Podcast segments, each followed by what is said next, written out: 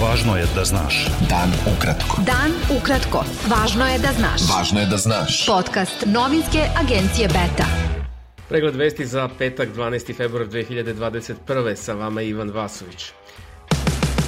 U prethodna 24 časa u Srbiji je od posledice infekcije virusom korona preminulo 16 osoba, čime je ukupan broj smrtnih slučajeva od početka epidemije povećan na 4199. Po podacima Instituta za javno zdravlje Srbije od 11699 osoba testiranih u prethodna 24 časa, od 1928 je potvrđeno prisustvo virusa. Na bolničkom lečenju su 3832 COVID pacijenta, a njih 129 je na respiratorima.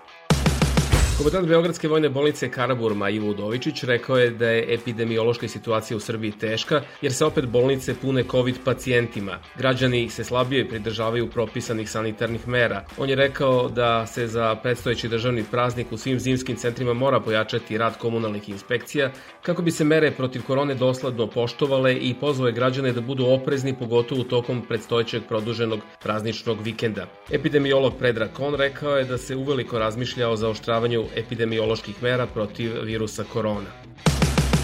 Ministar za inovacije i tehnološki razvoj Nenad Popović izjavio je posle posete ruskih stručnjaka institutu Torlak da je preliminarno odobrena prva faza proizvodnje vakcine Sputnik V, koja obuhvata transport substance iz Rusije, punjenje ampula u institutu Torlak, kao i pakovanje i distribuciju u Srbiji i regionu. Po oceni stručnjaka, taj proces može da se realizuje u naredna 2 do 3 meseca, a za fazu proizvodnje vakcina u Torlaku potreban je dolazak nove grupe stručnjaka iz Rusije.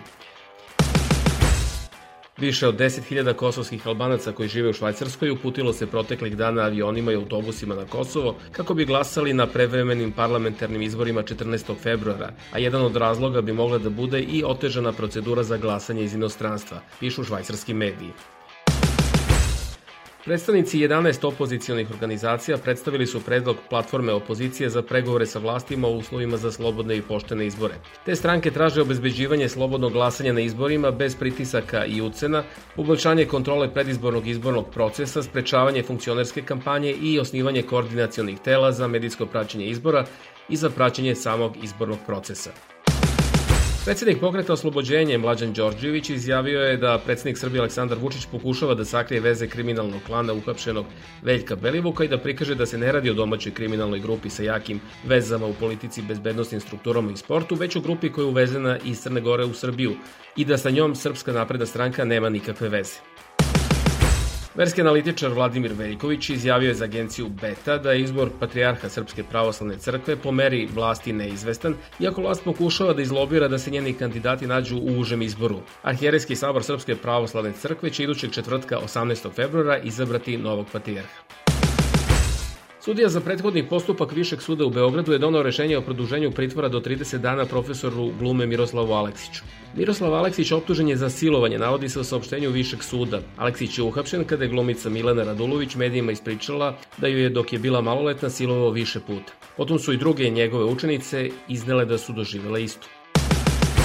Firme koje posluju u Srbiji iznale su prošle godine u offshore zone više od milijardu evra, piše Blitz. Po podacima Narodne banke Srbije najviše novca iz Srbije je otišlo u Hong Kong 806 miliona evra, u Singapur 170 miliona i na Britanska Devičanska ostrva 24 miliona evra. Milioni su preneti i u Liban, Lichtenstein, u Panamu, na Maršalska ostrva, u Dominikanu i na Sejšele.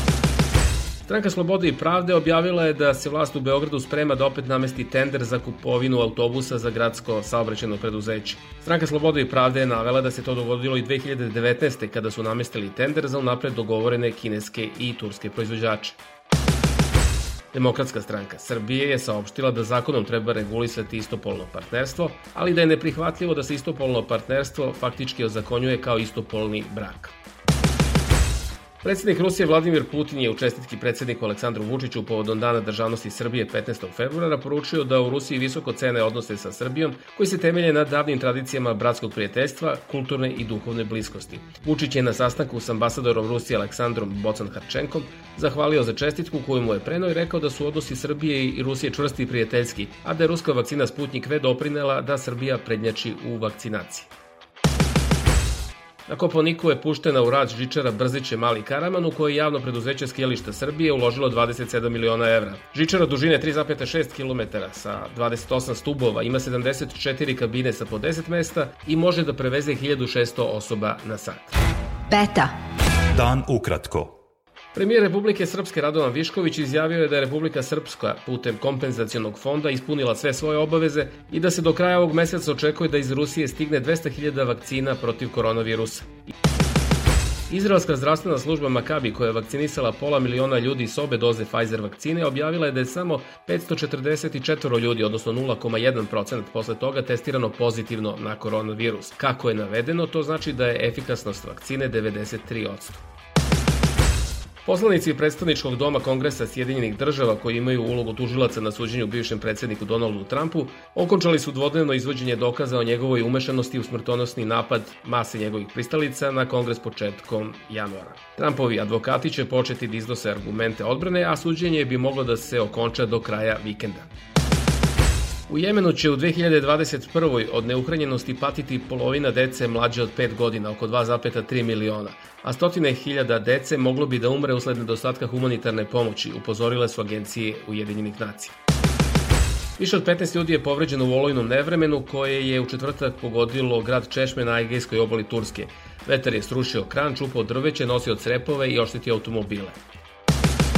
Srpski teniser Novak Đoković plasirao se u osminu finala Australian Opena u Melbourneu pošto je pobedio Amerikanca Taylora Frica 31. na rang listi posle 5 setova 7-6, 6-4, 3-6, 4-6 i 6-2. Mučio se sa povredom, ali je pobedio posle 3 sata i 25 minuta. Đoković je rekao posle plasmana u osminu finala da je ponosan na sebe, ali da je istovremeno i zabrinut jer ne znao kako je povredi reč i da li će moći da izađe na teren za dva dana. Slušali ste pregled vesti za petak 12. februar. Sa vama je bio Ivan Vasović. Slušajte nas i sutra. Prijatno. Pratite nas na portalu beta.rs I društvenim mrežama. Važno je da znaš. Dan ukratko. Podcast novinske agencije Beta.